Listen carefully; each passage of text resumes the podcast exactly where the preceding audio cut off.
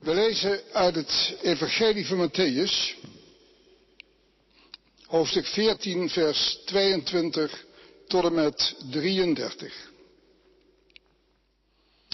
Meteen daarna gelastte hij de leerlingen in de boot te stappen en alvast vooruit te gaan naar de overkant. Hij zou ook komen nadat hij de mensen had weggestuurd. Toen hij hen weggestuurd had, ging hij de berg op om er in afzondering te bidden. De nacht viel en hij was daar helemaal alleen. De boot was intussen al vele stadien van de vaste wal verwijderd en werd als gevolg van de tegenwind door de golven geteisterd. Tegen het einde van de nacht kwam hij naar hen toe, lopend over het meer. Toen de leerlingen hem op het meer zagen lopen, raakten ze in paniek. En ze riepen een spook en schreeuwden het uit van angst. Meteen sprak Jezus hen aan. Blijf kalm. Vrees niet, andere vertaling. Ik ben het. Wees niet bang. Petrus antwoordde, Heer, als u het bent, zeg mij dan, beveel mij dan dat ik over het water naar u toe moet komen. En hij zei, kom. Petrus stapte uit de boot en liep over het water naar Jezus toe. Maar toen hij voelde hoe sterk de wind was, werd hij bang.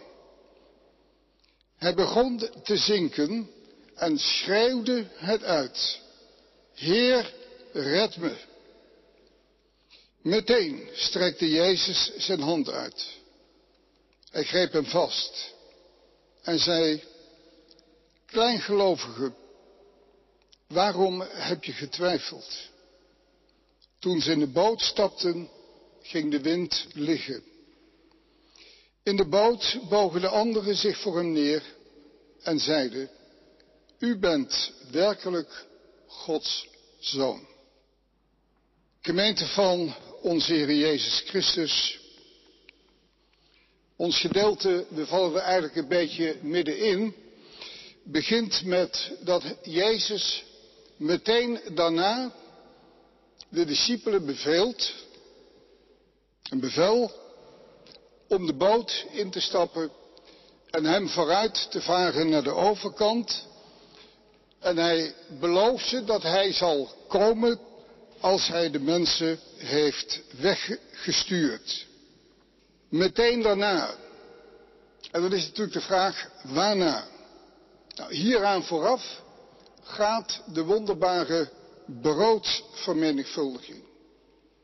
En die begint eigenlijk hetzelfde als ons gedeelte. Want dan lezen wij dat Jezus zich terug wil trekken naar een eenzame plaats. Maar hij krijgt de kans niet, omdat de mensen vanuit de steden hem volgen en hij zich dus niet terug kan trekken. En dan ziet hij dat de mensen honger hebben en vanuit zijn barmhartigheid en zijn liefde voor mensen eh, trekt hij zich dus niet terug, blijft hij bij hen, breekt hij het brood, geeft hij hun te eten. Tot twee keer toe Jezus die zich terug wil trekken. En dan is de vraag waarom, en dat is ook duidelijk uit het voorgaande, namelijk Jezus hoort dat Johannes de Doper, met wie zijn leven vanaf het begin, van het allereerste begin, zelfs in de moederschoot, verbonden is, dat die Johannes de Doper door Herodes gedood is. Als Jezus zich dan wil terugtrekken, is dat dus niet een, een soort eh, reflectieve eh, bezinning, een soort retraite, een stiltedag om het lawaai en de drukte te ontvluchten, om, om tot rust te komen. Maar als Jezus zich terugtrekt, komt dat, en ik gebruik dat woord omdat het straks terugkomt, kom, komt dat omdat hij midden in een storm terecht komt. Het is crisis. Want Jezus weet wat het betekent dat als Johannes zijn voorloper door Herodes gedood wordt. Dan kan het niet anders dan dat ook zijn leven gevaar loopt. En die angst en die dreiging, die moet op dat moment als een donkere macht meegespeeld hebben. En dan, in die situatie, wil Jezus alleen zijn. Alleen in de storm. Als het ware een voorafschaduwing van wat er gebeurt in de hof van olijven. En dan is het toch merkwaardig dat de Heer die de broden vermenigvuldigt, de Heer die zieken geneest, de Heer die, die over het water loopt, aan wie de zee en de elementen gehoorzamen, dat die Heer zich moet terugtrekken als hij hoort wat Herodes gedaan heeft. Het lijkt erop dat hij geen Heer is over Herodes. En ook geen Heer over zichzelf. En zeker ook niet over zijn levensweg. Niet mijn wil, maar uw wil geschieden. Hij heeft zich in de hand van de Vader gegeven. Hier ben ik, o God, om uw wil te doen, lezen we in Psalm 40. En hij weet wat het betekent, die wil van God. En daarom zoekt hij de stilte om zich te concentreren, te richten op zijn opdracht en roeping.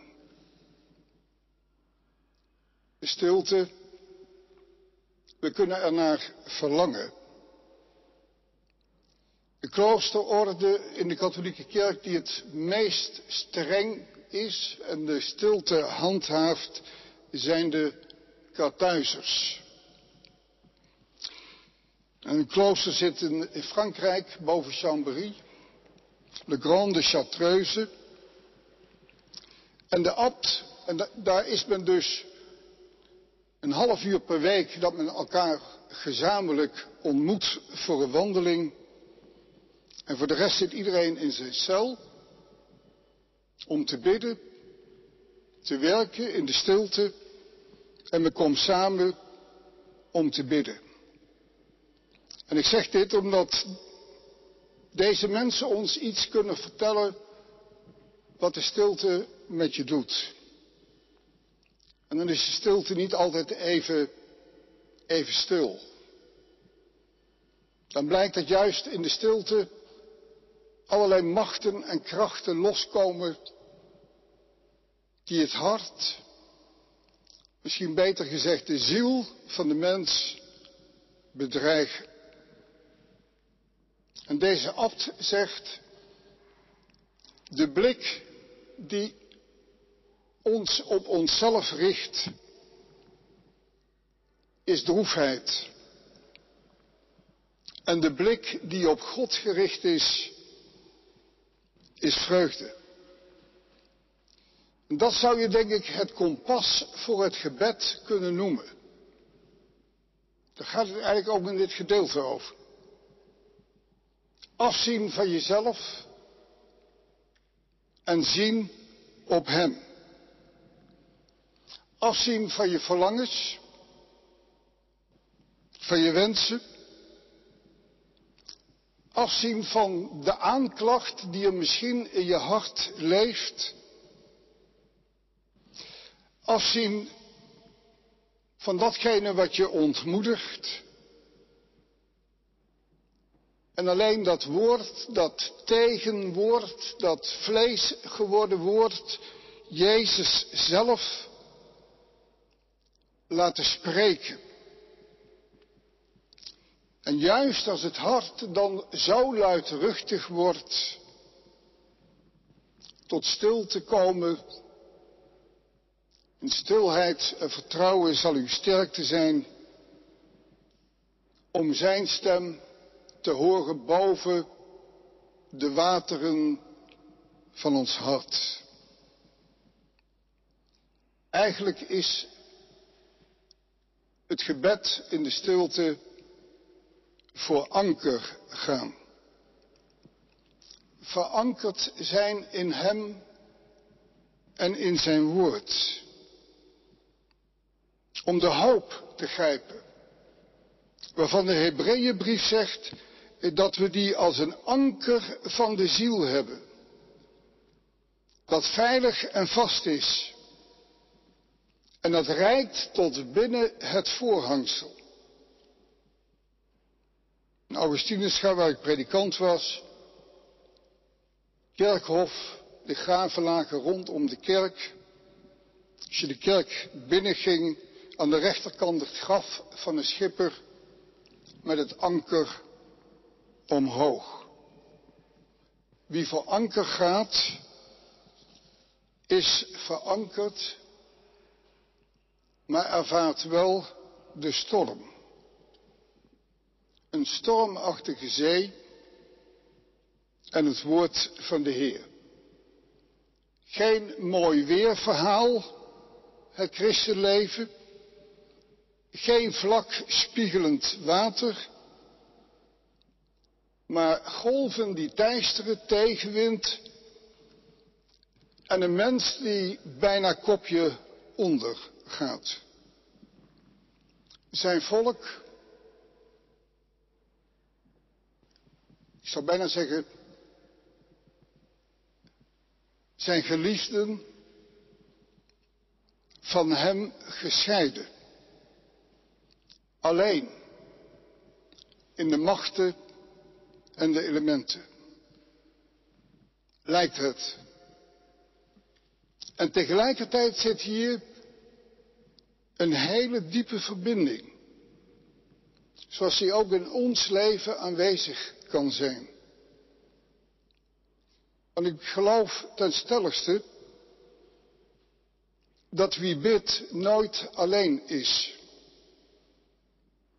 Dat juist als je bidt, dat je verbonden bent met de mensen. Dat je voor Gods aangezicht komt met hen die je in je hart draagt. Met hen die bij je leven horen. Met hen die je in het verleden ontmoet hebt. Met hen van wie je misschien door afstand of door, door andere oorzaken gescheiden bent. Maar op dit moment bidt Christus aan de rechterhand van de Vader, de geloofsbeleidenis, bidt Christus voor zijn volk. Zoals hij daar alleen voor het aangezicht van de Vader in de storm de discipelen in zijn hart en in zijn oog droeg voor zijn aangezicht. Ons gebed staat nooit op zichzelf. Is altijd een deel van het geheel. Een deel van het lichaam.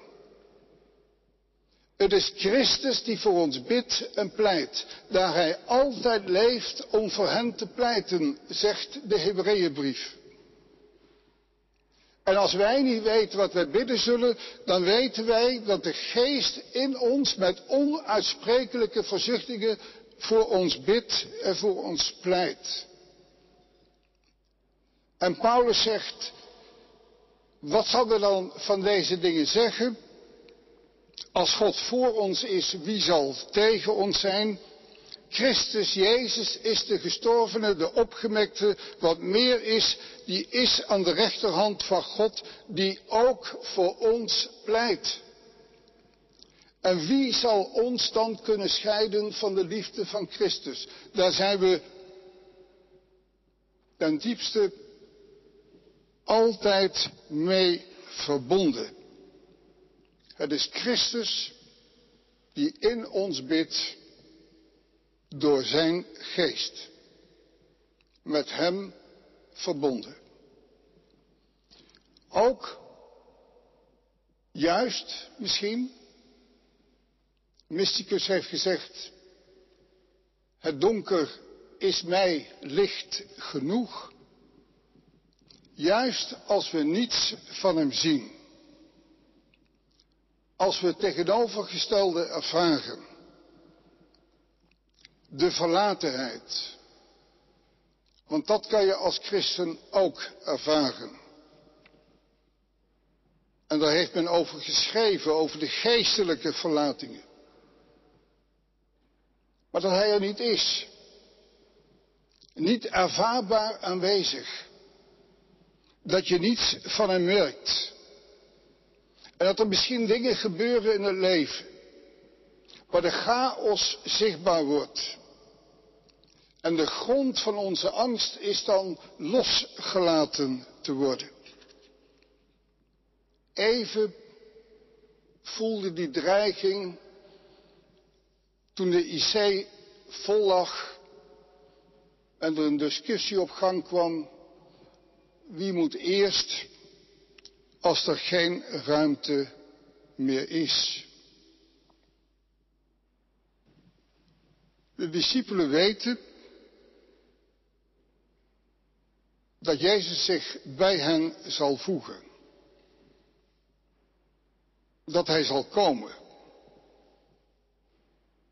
En dat geldt denk ik ook voor ons. Het boek Openbaring zegt het zo bijzonder. Hij die is, die was, en dan staat er niet die zal zijn, en die komt. Hij is de komende. Hij is komende.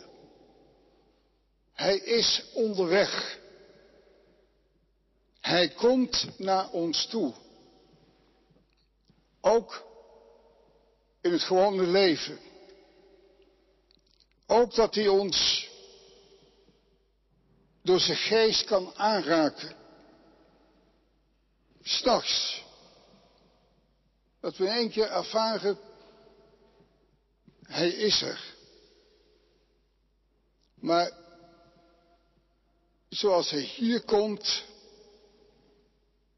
tegen het einde van de nacht, eigenlijk als ze uitgeput zijn van tegenwind en storm, lopend over het meer, hadden ze hem niet verwacht. En ze raken in paniek. En ze schreeuwen het uit, staat er, van angst. En daarom vind ik dit een sterk verhaal. Want in sterke verhalen ontbreekt vaak de vrees. Dan scheppen mensen op. Maar dit is sterk omdat de discipelen in hun vrees geschilderd worden. De volgelingen van Jezus zijn gewoon bange mensen. Als de Heer er niet is. En ze weten niet waar ze het zoeken moeten.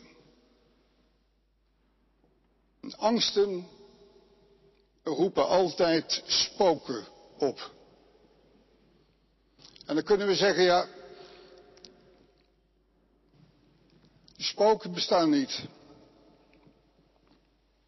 Maar die spoken zijn heel reëel. Het zijn geen schimmen die niet bestaan. Spoken, dat zijn kwellingen. Pijnen misschien wel schuldgevoelens, negatieve ervaringen. Maar het bijzondere wat we uit dit gedeelte leren is dat Jezus zegt, ik ben het. Ik ben. Ik ben het. En is dat niet de kunst van het geloof? Geloven dat in alles Hij aanwezig is. In alles.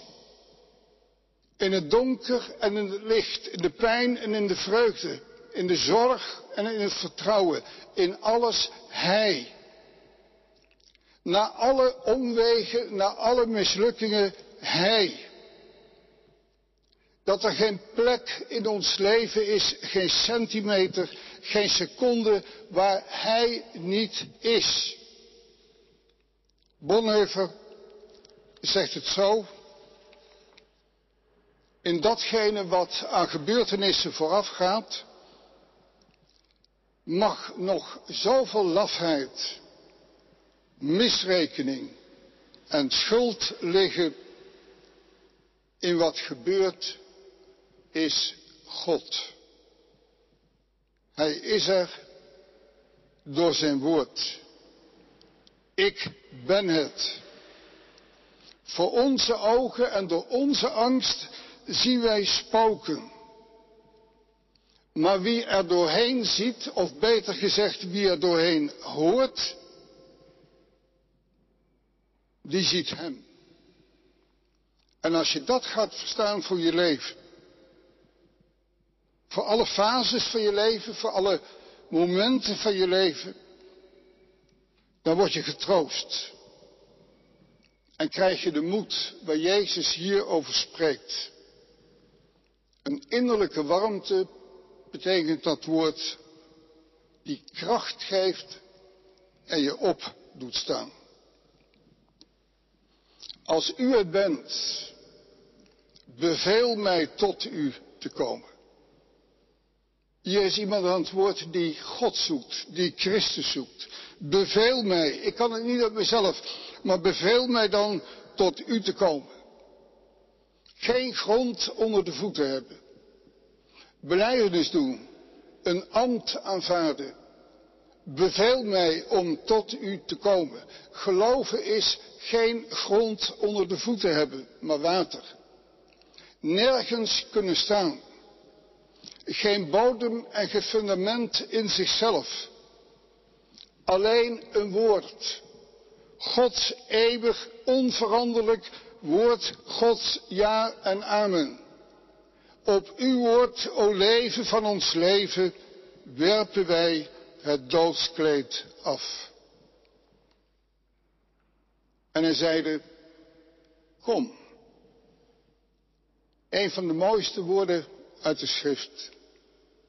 Kom. Dat is een uitnodiging. Een verlangen. Het woord van een geliefde. Van een vader tot zijn kind. Kom. Dat is nabijheid. Gescheiden door het water. Het waren twee koningskinderen ze hadden elkander zo lief. Ze konden bij elkander niet komen. Het water was veel te diep. Kom, het woord van de Heer. Gescheiden door de macht van de zonde. De blik op zichzelf gericht is droefheid. De blik op Hem gericht is vreugde. Gescheiden door de twijfel. Gescheiden door de angst. Maar hij zegt, kom. Lieve Heer, gij zegt, kom en ik kom. Want mijn leven is onder de macht gesteld van de Heer, die mijn dagen en nachten telt. En de Heer zegt, kom. En ik kom. En Petrus ging het schip uit liep over het water en ging naar Jezus. Te midden van de golven het woord van de Heer, kom. De nabijheid van de Heer. En hij durft, omdat hij niets anders ziet dan Hem. Totdat de golven hem het zicht ontnemen en hij niet Jezus, maar zichzelf ziet. En toen hij zag op de wind, werd hij bevreesd en hij begon te zinken en hij schreeuwde, staat het alweer, hij schreeuwde het uit van angst. Heer, red mij. Het ongeloof ziet hem niet. Het geloof ziet hem alleen. Het klein geloof ziet hem en de omstandigheden en begint te twijfelen. Twijfel is altijd twee. Wie zichzelf ziet, gaat zinken. Kan niet over water lopen. Alleen door het zien op Hem. En als de golven hoger zijn dan ons geloof, worden wij gezien. Want Jezus loopt over het water. Laat maar komen de angst en de twijfel. De Heer blijft op Petrus zien, als hij hem niet meer zien kan. Wij worden gezien. Wij worden gehoord. Ook als we het niet ervaren. We moeten gaan te midden van de golven. En dan is de ervaring dat hij er is. Ben al een beetje op. De dalen gekend. Maar dat wonder van die hand in de diepte. Zijn hand. Een toegestoken hand. Een beetje als de vis bij Jona. Dat is een geheim. Het geheim dat het leven alleen ons kan leren. Dus wat de discipelen eindigen met te zeggen, waarlijk, hij is Gods zoon. Groter, machtiger, hoop ik dat we mogen zeggen aan het eind van ons leven, dan wij ooit hadden kunnen vermoeden. Amen.